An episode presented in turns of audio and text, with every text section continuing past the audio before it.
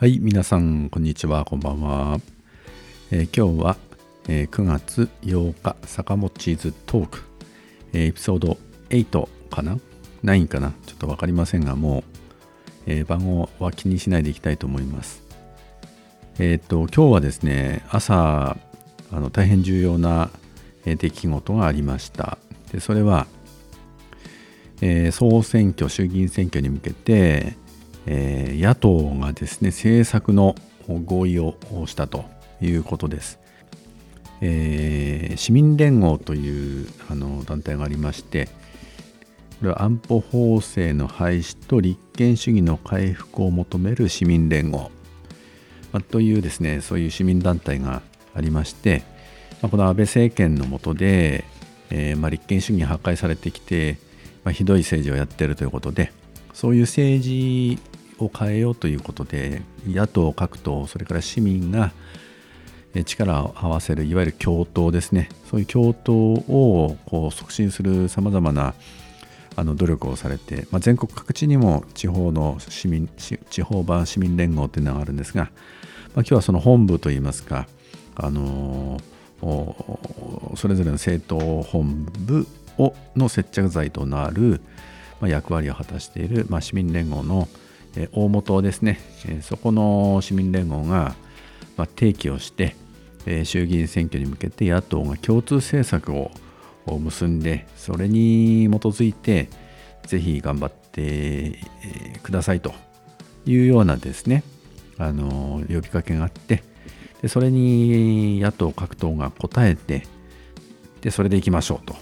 いう合意をした調印をした調印というか署名をしたね。そういう日でした。今日の朝8時45分から、えー立憲民主党の枝野さん。それから我が日本共産党の C 和夫委員長、えー社民党の福島瑞穂さん。そして令和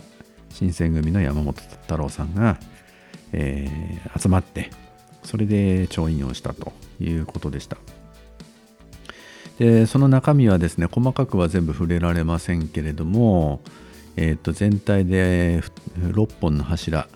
合計20本の、えー政策が掲げられていまして、えーまあ、これはあの2019年にもですね、あのーまあ、同じように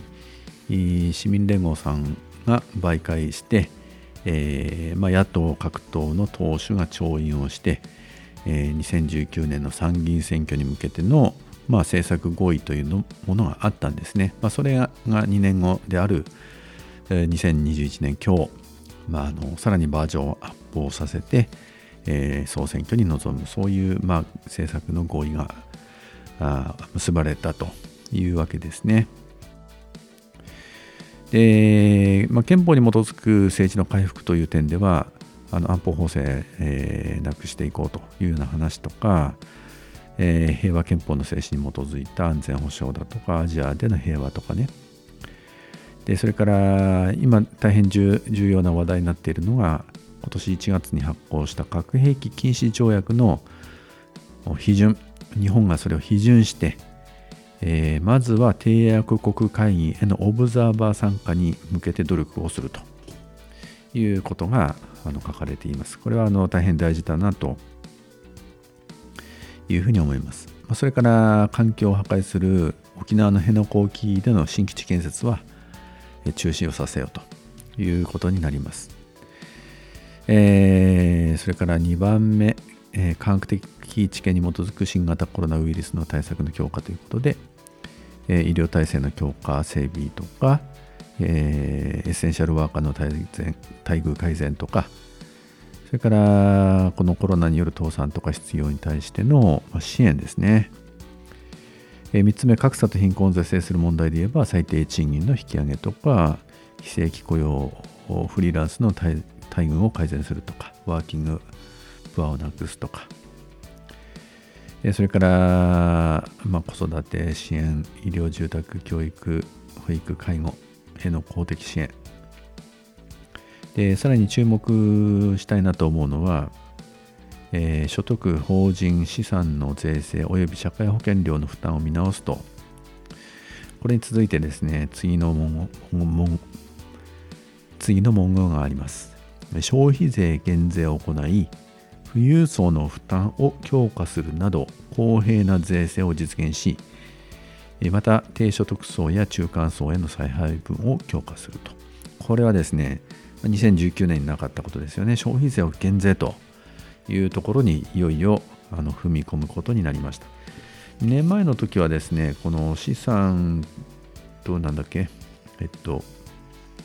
所得資産法人の各分野での総合的な税制の公平化を図るというところにとどまっていたんですが、まあ、今回消費税減税というところに踏み込んでしかも富裕層へ増税すると。いうことをですね明記したってね非常に大事だと思います。それから、まあ、エネルギーの転換の問題では、まあ、引き続き原発に頼らない、そういう社会を作ろうとかえー、それからこのエネルギーの転換を軸としたイノベーションと地域における新たな産業を育成ということで新しいエネルギー政策、まあ、エネルギーのこう開発とか再生可能エネルギーの追求が地域で行われて地域の、まあ、この経済の循環とか地域の産業を応援するっていう方向づけですよね。こういう問題が書かれています。それからジェンダーの問題で言えば、まあ、これもですね、えっと、前回もこう書かれてたんですが、えー、選択的夫婦別姓制度とか LGBT 平等法などを成立させる。それから性暴力を根絶させるとかね。それから政治をはじめとした意思決定の場に女性の、え、代表を多くすると。議員のですね男女比率をこう適正化すると、まあ、女性を増やすというようなことも明記をしています。それから権力の私物化を許さないという問題では森友家計問題とか、えー、この間さまざまなですね権力私物化ですね。こういった問題について真相究明を行うと。それからえー、これは昨日の記者会見で枝野さんがすでに発表してますけども新しい政権ができたら最初の閣議でやるんだって言ってたんですけども、えー、日本学術会議の会員のですねこの任命をしなかった問題ありましたのでこれは法律の通り、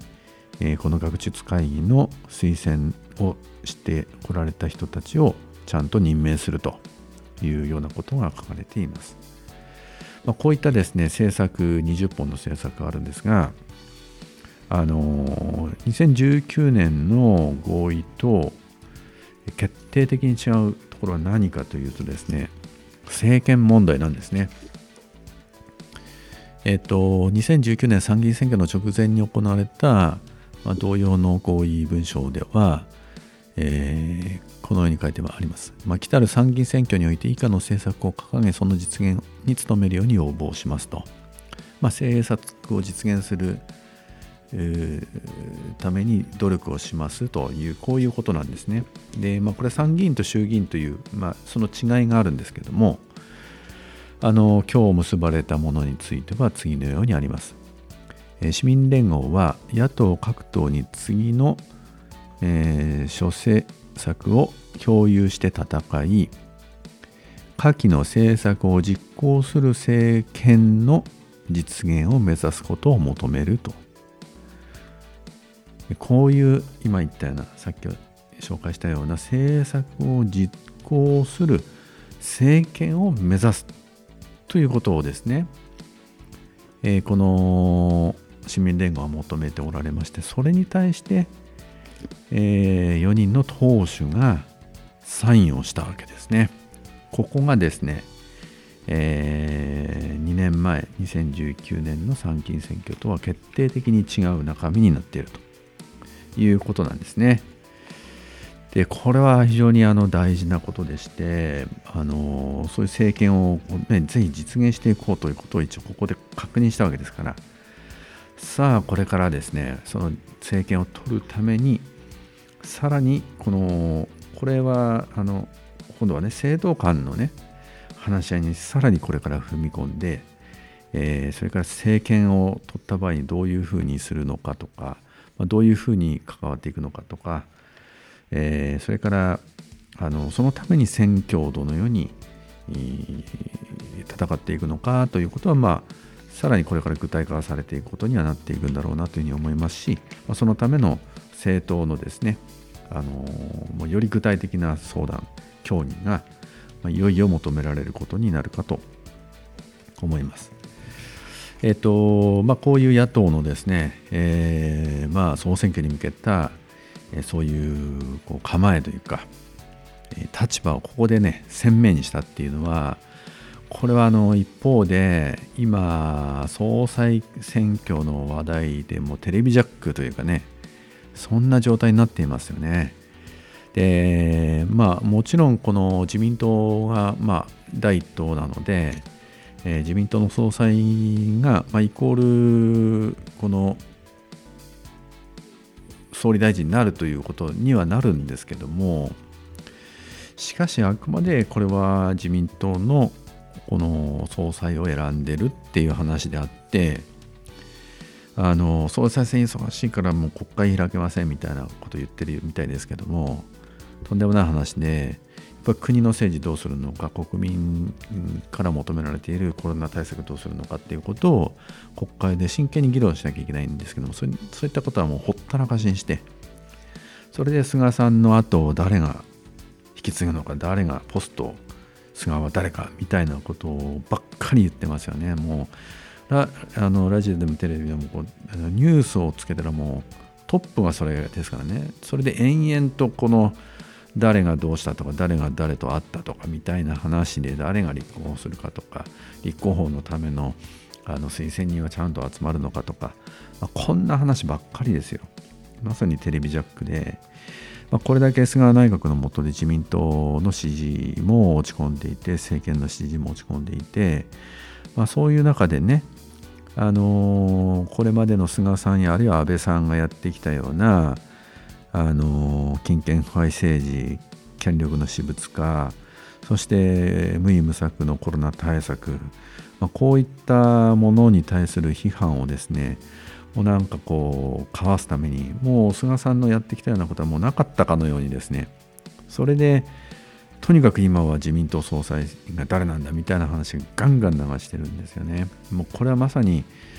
目先を変える一つのやり方ですしあのメディアがそういう問題にとにかくこうあの自民党サイドとしてはねあるいはこう支配勢力側としてみれば とにかく野党のこの今日のような政権を目指したこういう合意だとかこういったものはもうとにかく映らないようにして自民党のこの総裁選一色にしちゃうっていうのは本当にこれ上等手段ですしまたそれにですねもう NHK をはじめ日本の各メディアがもうこう無批判に垂れ流すとこういうことはねはっきり言って許されないことだと思います。まあ、だからこそ野党側としても、まあ、こういうものに対して厳しく批判をしながら、えー、自民党政治に代わるその野党側のこう明確な新しい社会のビジョンはこれだっていうふうな押し出しや宣伝っていうのは、一層強めなきゃいけないなというふうにあの改めて思うわけです。話前後しますけどもそういうですねあの政権温存のためのそういうまあこうテレビジャックみたいなものにまんまと載せられてるっていうのは先日紹介しました、えー、パンケーキを毒味するでね徹底的に批判された日本のメディア大手メディアのこの忖度報道ですよねもう大事なもう政権のこう重要なこのこうなんていうか問題点をもう知っていながら報道しないっていうねまあ、そういうところに見られるようにあのこの本来ならメディアっていうのは本当に政権を批判的に取り上げて問題が起こったらそれきちんと国民に知らせると。そういうことがあって初めて権力というのはやっぱり正されていくし緊張感を持ってあの国民をごまかすようなそういう動きをねやっぱ抑制していくことにつながるんですけれどもそういう役目を果たせていないということがパンケーキを毒味するで、えー、紹介されました。あの強調されたわけです。またその中でね新聞赤旗の、えー、報道とし報道メディアとしての重要な役割もこうこう鮮明に、この描写されたんですけども実はそのパンケーキを毒味する富山の上映が実は1週間延びまして本当は明日までだったんですけども16日まであと1週間、えー、富山での上映が伸びました。大変嬉しいことで素晴らしいことだと思います。あの思った以上に、えー、観客が多かったのかなというふうに思うんですけども、ぜひですね富山県にお住まいの方はあのこのパンケーキを毒味するこれご覧になっていただきたいなというふうに思います、えー、富山の総川にあります JMAX シアターで、えー、毎日11時半から行われあの上映されていますが、まあ、1日に1回しかないので、あのー、平日なかなか厳しいかもしれませんけど、今週土日本当に最後の土日になりますがぜひパンケーキを毒味するご覧になっていただきたいなと思います。あのこのパンケーキをねご覧になった方の中で富山県にお住まいの方からあの中央委員会共産党の本部の方にね、えー、と新聞赤方にちょっと興味がありますので、えー、ちょっと見本を見せていただければ嬉しいですっていうようなねそういう連絡もあったようでしてあのこのパンケーキを毒味するこの映画を見た人がもう全国各地からですねあの新聞赤旗この機会に読みたいと思ったというのがですね党中央本部の方に、ま、連日、えー、申し込みがあるようです、まあ、そのぐらいにあのメディアとは何か、えー、今日の日本の大手メディアの問題点を浮き彫りにしながら、まあ、新聞赤旗や日本共産党の役割もまたはっきりと示されている映画として、まあ、あの共産党の一員としてはぜひこれはですねあのお勧めして、えー、見ていただきたいなというふうに願っているところです。えっ、ー、となんか映画の宣伝みたいにもなりましたけれどもあの野党のですねそういう新しい局面、えー、政権新しい政権、まあ、自民党政治に代わる新しい政権がかかった総選挙が目前ということで、えー、そこに向けての野党党首の、えー、この政策合意これ結ばれましたので、まあ、これを力にですね、まあ、さらにさらに、まあ、富山県内でもあの富山県の立憲民主党さんにもですね、まあ、こういうふうに本部が合意したんだからぜひ富山であの本気でね本気で自民党に打ち勝っていくための野党協議しようじゃないかということをですね、まあ、改めて、えーまあ、富山の、えー、オール富山県民連合さんもさらに熱が入って、えーまあ、仲介もしていただきながら野党が本当に気持ちよくできればねあの富山県内の野党のあの責任者や候補者が一堂に会してぜひ頑張っていきましょうよっていうようなねそういう場ができれば本当に富山県内でいやこれ野党本気でこのね自民党王国の富山でこれひっくり返そうとしてるんじゃないかということでね期待感を高めることになるんじゃないかなと思ってますので、まあ、変なところに忖度しないでぜひあのまあ社民党さんも、まあ、共産党も、えー、立憲民主さんもねそれから令和のねグループの方々なんかも一緒に交わって、まあ、大いにそういう議論できれば本当はねいいなというふうにあの願っているところです。えっ、ー、と今日は9月8日、えー、坂本ズトーク、えー、今日のところはこの辺で終わっておきたいと思います。